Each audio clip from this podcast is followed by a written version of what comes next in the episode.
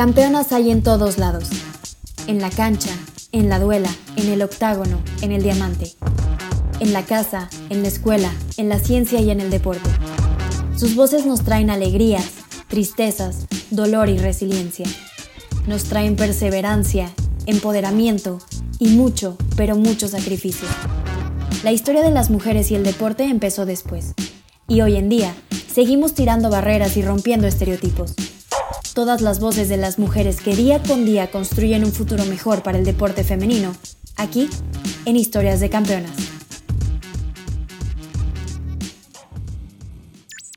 Milagros Martínez. Campeonas, campeones, bienvenidos a un episodio más de Historias de Campeonas. El día de hoy tenemos a una invitada muy, muy especial que está a 10.722 kilómetros de su natal España. Milagros Martínez funge allá como la primera mujer entrenadora de un equipo varonil en Japón. Mila es la directora técnica del Suzuka Unlimited, un conjunto que compite en la cuarta división del fútbol japonés y ha superado todo tipo de obstáculos para afrontar este reto. Hoy es, como les comento, nuestra invitada especial en Historias de Campeonas y nos da muchísimo gusto poder tenerla a pesar de la dificultad por la diferencia de horas. Mila, ¿cómo estás? Hola Tatiana, ¿qué tal? Muy bien, pues nada, genial, aquí encantada de estar con vosotros y, de poder estar eh, un ratito eh, contando experiencias. ¿Qué tal te trata la cuarentena por allá en Japón? Bueno, ahora ya mejor. Ahora sí que es cierto que, bueno, hemos acabado esas semanas de, de, no poder salir apenas de casa eh, ya estamos entrenando con el, con el equipo, los chicos han venido, la verdad es que muy bien de forma, porque aquí en Japón sí que hemos tenido la suerte de, que se podía salir eh, pues a pasear, a correr incluso un poquito eh, por la calle y, bueno, la verdad es que han venido muy bien y ya con muchas ganas de volver un poco a la normalidad. Me imagino, yo creo que como todos, pero bueno, lo importante es que seguimos trabajando y que el fútbol no se detiene. Pero bueno, me gustaría retroceder un poco en la historia de Mila y preguntarte cuál fue tu primer acercamiento con el fútbol.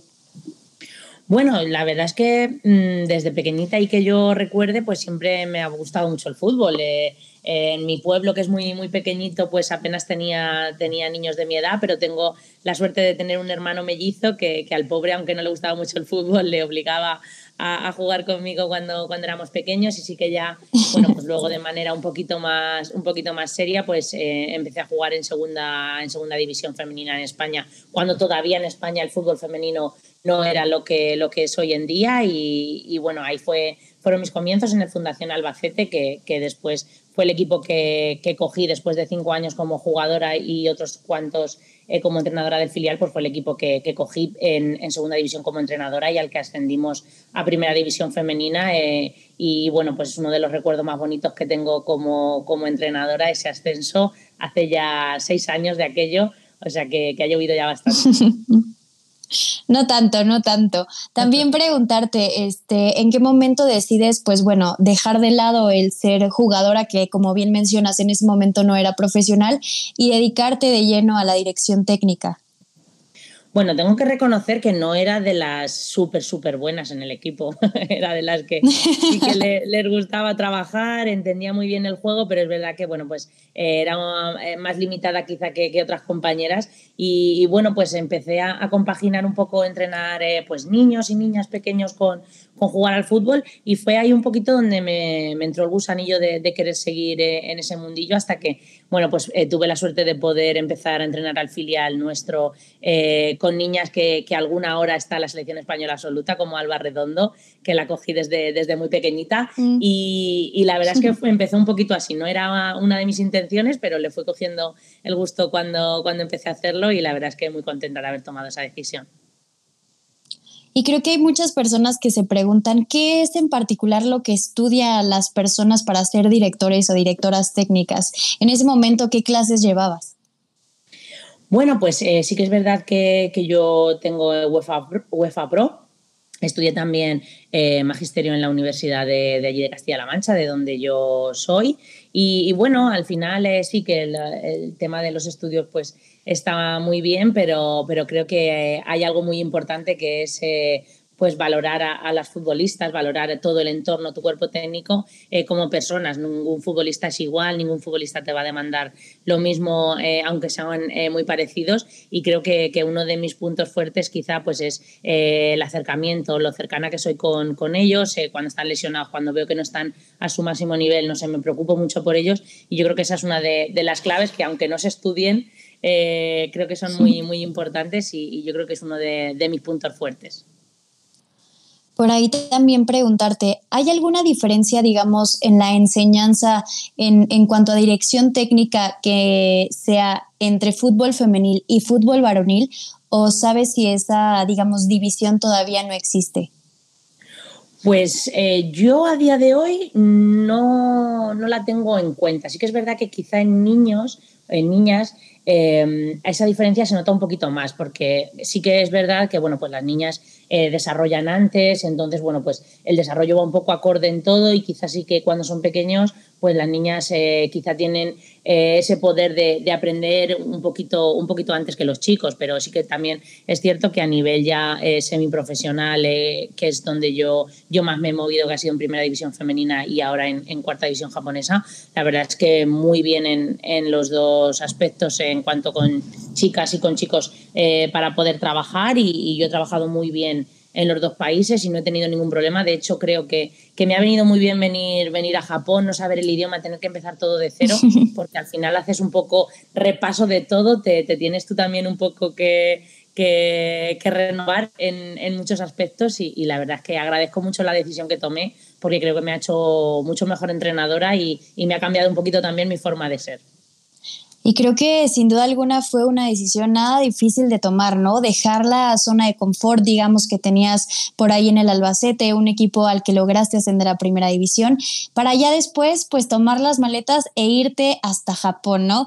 Eh, ¿Cómo se dio, digamos, el contacto con el Suzuka? Porque, bueno, a final de cuentas, creo que son clubes que están eh, a mundos de distancia, ¿no? ¿Cómo se dio este primer contacto? Sí, bueno, yo tengo la suerte en, España de tener, eh, bueno, pues una compañera que también ha estado mucho en los banquillos españoles, que es Yuriko Saeki, que ella, eh, bueno, pues es japonesa eh, entrenó al Villarreal durante muchos años, entonces nos habíamos enfrentado en, en la liga en multitud de, de, ocasiones y teníamos muy buena relación. Entonces, bueno, pues cuando, cuando mi relación con el Albacete Balompié acaba, yo me pongo a buscar, un poco a mandar currículums a toda la gente que conocía y precisamente el equipo de, de Suzuka se puso en contacto con ella porque buscaban una entrenadora. Querían una mujer para, para, el puesto de, de, entrenadora, de directora y, y nada, ella contactó conmigo y, llegamos a, un acuerdo súper, súper pronto, porque yo tenía muchísimas ganas de salir fuera eh, a probar esta experiencia. También es verdad que no pensaba estar dos años como hasta ahora, pensaba que, que se me iba a hacer un poquito más duro todo y aunque he tenido momentos eh, complicados, eh, la verdad es que la mayoría de momentos han sido muy buenos y, gracias un poco a ella fue, fue quien hizo el contacto y por quien estoy hoy aquí. Increíble. Pues en realidad creo que fue un, choque de culturas, ¿no? También eh, muy interesante. Llegaste allá, eh, sabías japonés, eh, aprendiste, tenías un traductor. Cuéntanos también esa parte. Sí, bueno, eso yo creo que es uno de los, ahora ya no tanto, pero al principio fue uno de los mayores problemas, porque sí que tengo intérprete, el japonés es muy difícil, llegué sabiendo con Ichiwa y, y poquito más, y arigato, y, el japonés es muy, muy complicado. Además también eh, me, me encargo de hacer el, el, análisis eh, de vídeo de los rivales y de, y de, nosotros mismos. Entonces, tampoco tengo tanto tiempo como para poder dedicarle muchas horas de estudio al, idioma. Entonces, bueno, tengo un intérprete. Al principio nos costó mucho adaptarnos porque él eh, no sabe español con mucha fluidez, entonces eh, nos costó un poquito, pero la verdad es que ahora hemos hecho muy buenas migas. yo lo considero ya parte de mi familia porque la verdad es que conmigo se porta muy bien y ahora ya sí que este segundo año eh, he notado mucha más mejoría y mucho más avance eh, en todo lo que a eso se refiere, pero ya te digo que al principio fue uno de los mayores problemas que yo me encontré aquí porque el mensaje que yo quería que llegara no llegaba nunca de la manera en la que quería. Eh, cuando gastas una broma, ellos ni siquiera se ríen porque no la entienden, porque la traducción no es, no es, no es buena. Entonces, al principio me costó, pero ahora muy, muy bien. Perfecto. Sí, me imagino que eh, eso seguramente fue una de las limitantes, pero que bueno, a final de cuentas no, no te pararon, ¿no? Seguiste y seguiste buscando y, y encontrando la manera de comunicarte. Aparte de esta barrera, digamos, ¿qué otros obstáculos has enfrentado por allá en Japón? Bueno, pues sí que es verdad que culturalmente es un país eh, muy tradicional. Eh, aquí las mujeres no es no es muy habitual que tengan cargos de, poder o que puedan estar a lo mejor como, como estoy yo con un cuerpo técnico de, seis personas a mi cargo, todo hombres, de 30 jugadores, eh, todos, eh, bueno, pues jugadores que han jugado en la selección de Japón sub-21, jugadores que han jugado en primera división en Japón, en Corea. Al final eh, hay jugadores con mucho, con mucho poder, con mucho estatus y la verdad es que no he tenido ningún problema que yo me haya enterado, porque claro, también como no entiendo el idioma, igual alguna vez que me han comentado algo y yo he hecho oídos sordos, he sonreído y, he seguido. Entonces, bueno, quitando, quitando que pudiera haberme pasado eso alguna vez, eh, la verdad es que no he tenido ningún problema en el club, la verdad es que me han, me han tratado muy bien, no, he tenido, no han tenido conmigo distinciones por, por ser mujer y, y con compañeros rivales y demás tampoco he notado nada. Así que, bueno, espero que, que, como creo que los jugadores también están contentos con mi forma de trabajar y con mi forma de ser, pues eh, sea un punto también de, de, inflexión para que muchas mujeres aquí en Japón, pues viendo, viendo lo que he podido yo hacer, pues puedan ellas conseguirlo también en lo que se propongan. De acuerdo, creo que a final de cuentas, pues estás haciendo historia por allá y también para todas las mujeres, ¿no? Que estamos dentro de la, de la industria del fútbol. Y bueno, también preguntarte sobre ese primer día que llegaste por allá al Suzuka, ¿cómo te recibieron? Eh, ¿Las caras eran de expectativas? ¿Cómo te veían?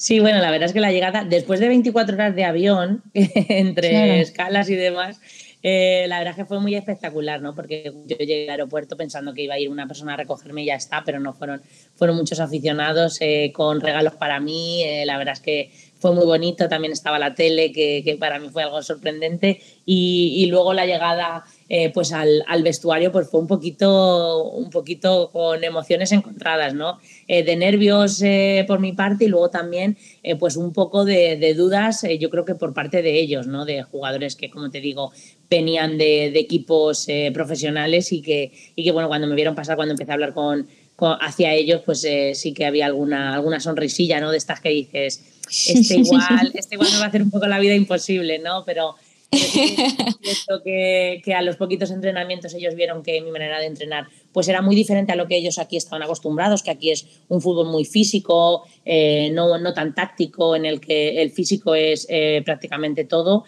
Eh, y claro, yo no les, no les exijo esa demanda tan física, o sea, más, más jugar eh, todo el rato con balón, todo muy integrado y al final ellos yo creo que, que, los he convencido por ahí y esas sonrisillas de duda yo creo que ya, ya acabaron y ahora son, son de confianza que al final es lo que se buscaba.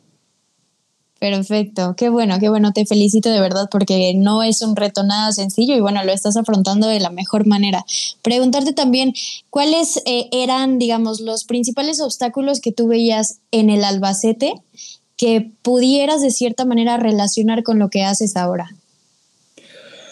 Bueno, eran eh, situaciones bastante diferentes. Eh, sí que es verdad que cuando el último año, por ejemplo, que, que yo estoy ahí en, en Albacete, eh, estuvimos conmigo como entrenadora tres años en primera en los que conseguimos el objetivo que era salvar la categoría mm. y con un equipo con jugadoras casi todas de bueno pues de cantera de la zona donde donde nosotras vivíamos y sí que es verdad que luego ahí ya dio un salto muy grande el fútbol femenino en España cuando se empezaron a hacer pues muchos contratos, eh, o sea, las jugadoras empezaron a cobrar y todo eso, entonces era un poco diferente. Aquí en Japón eh, los chicos eh, todos cobran, todos eh, tienen un trabajo relacionado un poquito con el, con el fútbol para poder compaginarlo, entonces eran situaciones muy difíciles. Yo sí que la diferencia mayor pues sería que aquí en Japón todo está siendo como muy profesional, me puedo dedicar 100% a analizar, a preparar entrenamientos, a preocuparme un poco de, de, cómo están los lesionados y demás. Y en Albacete tenía que hacer eh, 200.000 cosas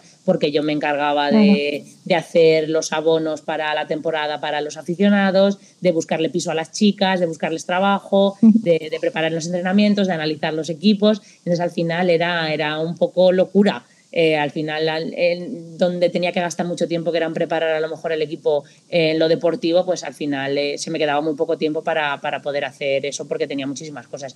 Quizás la diferencia más, más grande que veo, que aquí estoy 100% por por el fútbol y allí, aunque era todo relacionado con el fútbol, en lo deportivo se me quedaba un poco, un poco corto. Claro, y creo que es una situación que, bueno, todavía permanece no solamente en la liga allá en España, sino también en las ligas femeninas alrededor del mundo, ¿no? Esta situación de que los que se involucran de cierta manera en equipos femeninos, pues tienen que hacer de todo porque, digamos, hay veces que la directiva pues comenta que no alcanza para pagar nóminas, para pagar eh, recurso humano que en realidad esté por ahí al pendiente de las jugadoras, ¿no? En este tema, ¿qué opinas del momento que vive el fútbol femenino, no solo en España, sino pues tuvimos el año pasado el Mundial en Francia. ¿Cómo has visto la evolución y bueno, de cierta manera el crecimiento?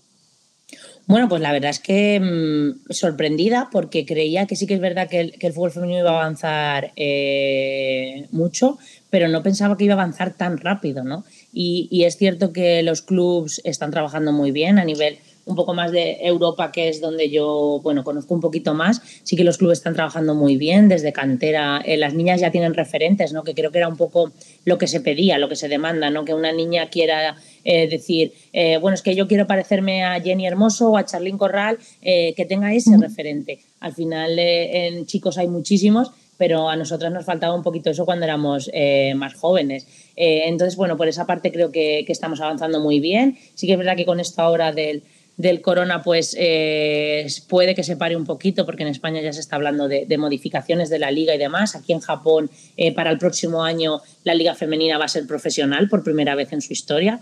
O sea que es una noticia muy, muy buena. Y, bueno, yo creo que, los equipos eh, masculinos, que son muy poderosos, tener pues una sección femenina creo que, que es súper positivo. al principio mucha gente critica, no, pero es que eh, tener un equipo femenino es perder dinero. Bueno, eh, eh, se puede perder dinero al principio, pero luego se va a ganar en muchísimas más cosas, que yo lo entiendo así, en, masa social, en, aficionados, en, esas chicas que ahora mismo no tienen referentes y que el equipo de su, de su corazón pues, puede tener un equipo femenino en el que poder jugar. Eso yo creo que, que no tiene precio y, creo que, el fútbol femenino ha ido aumentando mucho y ojalá no, no pare, no se estanque porque, porque creo que puede ser eh, bueno, pues un fenómeno en unos años eh, comparable al, fútbol masculino. De acuerdo, totalmente de acuerdo. Y justo esta semana se cumplió pues un año de la primera victoria de la selección de España ahí en Francia 2019. A nivel de selecciones, ¿tú cómo ves el desarrollo de, de la selección española? Bueno, un poquito acorde con, con, el crecimiento de los clubes, ¿no? Así que es verdad que, claro, al, nutrirse de esas jugadoras, al, al, tener en esos clubes pues entrenadores, cuerpos técnicos muy preparados, eh, al final esas jugadoras llegan muy bien a la selección y luego es verdad que en categorías inferiores en España se están cuidando muchísimo a nivel de selección, a nivel eh, de clubes, de, de selecciones eh, regionales, que es así como, como están divididas allí las selecciones para poder ver a las, a las chicas más destacadas de cada zona. Eh, yo creo que se está trabajando muy bien, la estructura del, del, fútbol femenino está muy bien, muy bien preparada, tanto a nivel, como te he dicho, de club como, como de selecciones y creo que, que, es un acierto cómo se está trabajando allí o por lo menos en España está dando muchos resultados. Las fichas han aumentado un montón, eh, los equipos en, en, primera ya, ya tienen bueno, pues sus, sus, contratos para todas las jugadoras, se pueden dedicar a eso que antes tenías que trabajar, estudiar y jugar a la vez, era imposible eh, poder dedicarte solo, solo a una de, de, esas cosas y bueno, yo creo que, que es, como te he dicho antes, algo muy, muy importante y que creo que es muy difícil ya, ya pararlo. Perfecto. Y bueno, mencionabas también ya el nacimiento que justo anunciaron, si no mal recuerdo, la semana pasada de la primera división profesional del fútbol femenino por allá en Japón. ¿Te ha tocado ver algún partido de fútbol femenino por allá? ¿Tienes alguna idea de cómo está el nivel, de cómo van a llegar justamente pues las niponas a jugar esta liga, a disputar el máximo nivel? Sí, de, hecho tengo, bueno, hay uno, uno de los, eh, bueno, dos de los equipos eh, de primera división juegan cerquita de donde yo vivo y, siempre que puedo pues eh, me acerco a verlas porque aunque estoy muy a gusto en fútbol masculino, pues el fútbol femenino lo llevo un poquito como dentro del corazón, entonces bueno, siempre tengo mucha curiosidad y la verdad es que es una liga muy interesante, muy muy interesante, muy parecida a la liga también eh, masculina en la que se juega eh, pues todo un poco box to box, con muchas transiciones, no hay mucho control, es todo un poco físico, pero tienen una calidad enorme y, yo creo que, la selección de, Japón, o bueno, las, las categorías inferiores de Japón eh, de unos años para acá han estado quizá un poquito, un poquito estancadas, pero creo que la, el inicio de esta liga profesional les va a venir muy bien a nivel de selección, a nivel de clubs, a nivel de que puedan venir jugadoras de fuera a, a jugar aquí, que ahora mismo apenas hay, que yo sepa, no hay ninguna jugadora extranjera jugando en, en Japón y, yo creo que, que, va a ser muy, muy positivo, así que tocará esperar hasta septiembre del año que viene para ver esa, esa tan bonita, pero sí que es verdad que yo tengo muchas ganas y creo que va a ser muy positivo. Perfecto, sí, creo que a final de cuentas eh, pues se van dando pasos, ¿no? Poco a poco, algunos grandes, algunos más pequeños en términos del fútbol femenino. Y bueno, ya que mencionas que bueno, tienes ahí dos equipos cerca de ti, también preguntarte pues cómo se vive el fútbol allá. Eh? a final de cuentas es una cultura diferente, eh, no solamente femenil, sino varonil y femenil. ¿Cómo se vive por allá? ¿Cómo se enciende la afición o, o cómo se vive? ¿Cómo, ¿Cuál es el ambiente en las gradas? Pues súper diferente. Eh, yo no sé allí vosotros cómo, cómo lo, lo, vivís, pero muy diferente a cómo se vive, por ejemplo, en, en España. En España eh, hay mucha presión de la grada, mucha presión sobre todo eh, al árbitro, cuando hay errores o hay una, una racha mala de, de resultados pues la prensa, la afición, todo es como que todo negativo, ¿no? Todo lo que rodea a los equipos. Y aquí es eh, una tranquilidad, eh, te dejan trabajar, eh, es todo como, lo entienden como, como un deporte en sí, o sea, si ellos ven que te has esforzado, que el equipo ha jugado bien, que ha creado muchas ocasiones de gol, o incluso que ha metido tres goles pero hemos perdido 4-3, ellos se van felices a sus casas. Entonces, para poder trabajar es eh, muy agradable poder eh, trabajar así, tener ese entorno que, siempre te están animando, que siempre te están apoyando. Y luego hay mucho respeto a los rivales, a los rivales y al, trío arbitral. La verdad es que hay, hay mucho respeto, las decisiones que se toman eh, se respetan, no hay protestas y, y la verdad es que, como te digo, es, es, totalmente diferente porque yo, claro, vengo de España que, que, el fútbol se vive pues con muchísima pasión, imagino que igual que, que allí vosotros, y claro, ver esa... Definitivamente. Y, y, choca mucho al principio, ahora ya lo, lo tengo un poquito más un poquito más aceptado, pero joder, al principio decía, pero esta gente no, no se enfada por nada, no, no protesta, no tiene un poquito de, caña al árbitro para ver si la siguiente nos pitan a favor, nada, nada, nada. Es todo muy, como te digo, como, como mucho ambiente de, fair play deportivo y, y bueno, para trabajar la verdad es que muy bien. Perfecto, no, pues creo que sí, eh, aquí en México específicamente falta un poco más de eso, de cultura deportiva, de cultura, eh, digamos, de saber y entender que el fútbol, pues a final de cuentas es eh, un espectáculo, es entretenimiento y hay que disfrutarlo, ¿no? Entonces, pues sí, creo que mencionas el caso de, de allá de España, de aquí de México y, y es totalmente lo opuesto a, lo que mencionas en Japón. Pero bueno, son culturas diferentes y creo que a final de cuentas cada una tiene lo bueno en, en cierto aspecto. Y bueno, pues ya que estamos el tema de, los estadios y esto, también preguntarte, pues, ¿qué significa el Suzuka en tu vida? ¿Cómo llegó a, cambiar a la Mila de antes?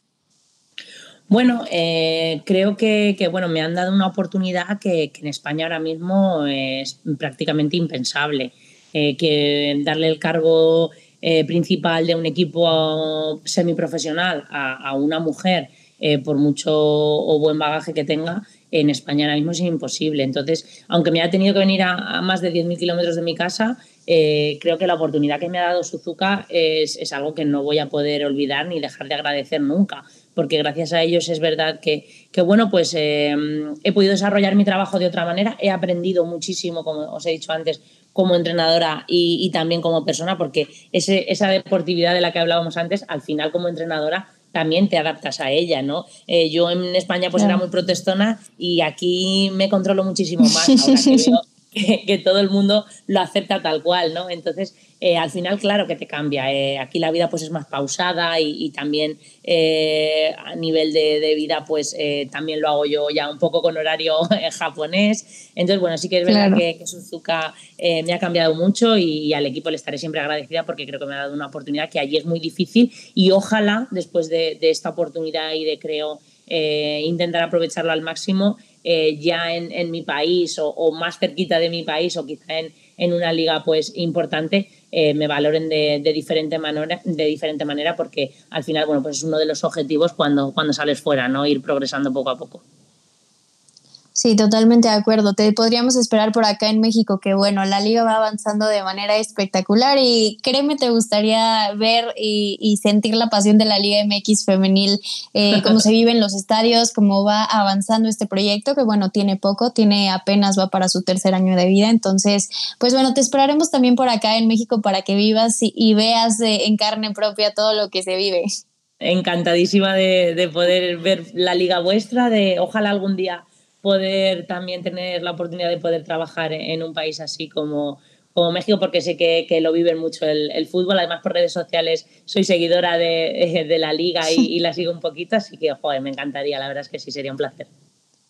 Perfecto. Mila, también puedes preguntarte cómo es tu día a día, qué haces en la mañana, te despiertas, qué, qué también, eh, digamos, intervalos culturales le has agregado a tu rutina. Bueno, entrenamos por la mañana, que eso para mí pues es eh, muy positivo porque eh, bueno, pues te levantas ya eh, con la mente solo puesta en el entrenamiento y, luego tienes todo el día para, para trabajar. Entonces, bueno, pues entrenamos por, por la mañana, me levanto a las 7, entrenamos a las 9 y media. me gusta tenerlo todo súper, súper preparado y al campo llego a las 8. En el césped ya estoy a las 8 o así más o menos. Y, bueno, pues después del entrenamiento sí que suelo ir al club a, trabajar, eh, pues todo el tema que, te he comentado antes de, análisis, de preparar entrenamientos eh, y un poco mi día a día es así. Aquí no les gusta mucho descansar, los días de descanso para ellos es como una tortura y, entrenamos todos los días de la semana menos los martes. Eh, los domingos jugamos, entonces al final, a finales de semana se hacen, se hacen duros. Eh, porque se acumula, se acumula mucho estrés, mucho cansancio. Entonces, bueno, hasta final de semana más o menos esa es la, la rutina que llevo. Y siempre que puedo me escapo, tengo aquí coche y, y me escapo eh, bueno, pues a ver, eh, o hay algún sitio eh, por el campo, templos que están metidos en las montañas donde hay mucha paz, mucha tranquilidad, todo eso me gusta mucho, me voy con la bici, la verdad es que un poco, un poco no, no salgo mucho de esa rutina, pero bueno, la verdad es que muy bien porque yo vine para dedicarme al fútbol, entonces bueno, me quita casi todo el tiempo de mi día a día al fútbol, pero, pero muy contenta. Perfecto, Mila. Y bueno, también cuando te dicen la primera mujer en entrenar un equipo varonil en Japón, ¿qué te viene a la mente? Pues yo llegué sin saberlo, sin saber que era la primera mujer.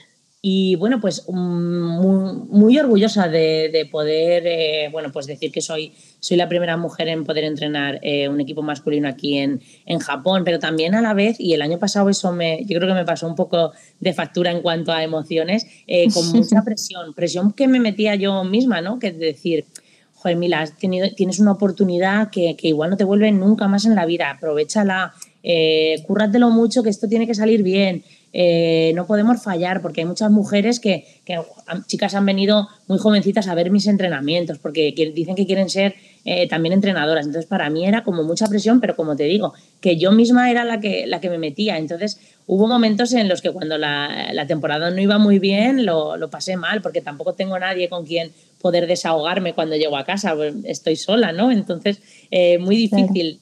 Eh, llego a casa y me tengo que esperar cinco horas porque en España no hay nadie despierto aún. Entonces, era, era, eran situaciones complicadas, pero ahora ya eh, sé llevarlo mejor, ya esa presión al final creo que, que, se ha ido diluyendo poco a poco porque creo que todo ha ido saliendo muy bien y, y, la verdad es que este segundo año lo estoy afrontando de, de manera mucho más positiva, con, con mucha más confianza y creo que puede ser un muy buen año para nosotros. Perfecto, Mila. Pues nada, felicitarte por el gran papel que estás haciendo, por los retos que estás afrontando y bueno, también preguntarte por algún consejo que le darías, digamos, a, las jóvenes o a las niñas que más adelante quisieran ser directoras técnicas y bueno, también tendrían que buscar oportunidades en otros países. Sí, claro, bueno, que no se cierren a nada, que se preparen muchísimo, sobre todo que vean muchísimo fútbol, eh, que, que bueno, pues en los cursos se aprende mucho con con compañeros se aprende mucho, pero es verdad que hasta que no estás en el papel de tener que tomar tus propias decisiones, eh, pues es, quizá un poco complicado, nos falta esa experiencia, entonces que vean mucho fútbol, que analicen, que hablen con muchísimos entrenadores, todos los que puedan, eh, porque al final te nutres mucho de la gente de la que te, rodeas y sobre todo que, estén abiertas, eh, que, su mente pues sea muy, muy abierta, porque creo que, si sales fuera no te queda otra. Yo llegué aquí con unas ideas y a la semana las había cambiado todas porque veía que no iban a servir. Entonces, bueno, pues me adapté a, a lo que había, cambié eh, un poco mi manera de pensar para, para intentar integrar su, su cultura con, con, lo que yo quería y al final creo que la receta ha salido bien, nos costó llegar a,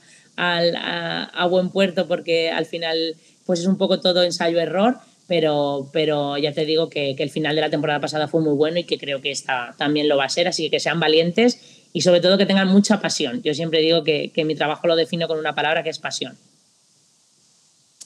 Perfecto, Mila. Pues de verdad, muchísimas gracias por habernos acompañado en este capítulo de Historias de Campeonas. Siempre nos emociona tener a mujeres tan apasionadas y tan dedicadas en su trabajo y que además, bueno, son mujeres que están abriendo el camino para las que vienen detrás.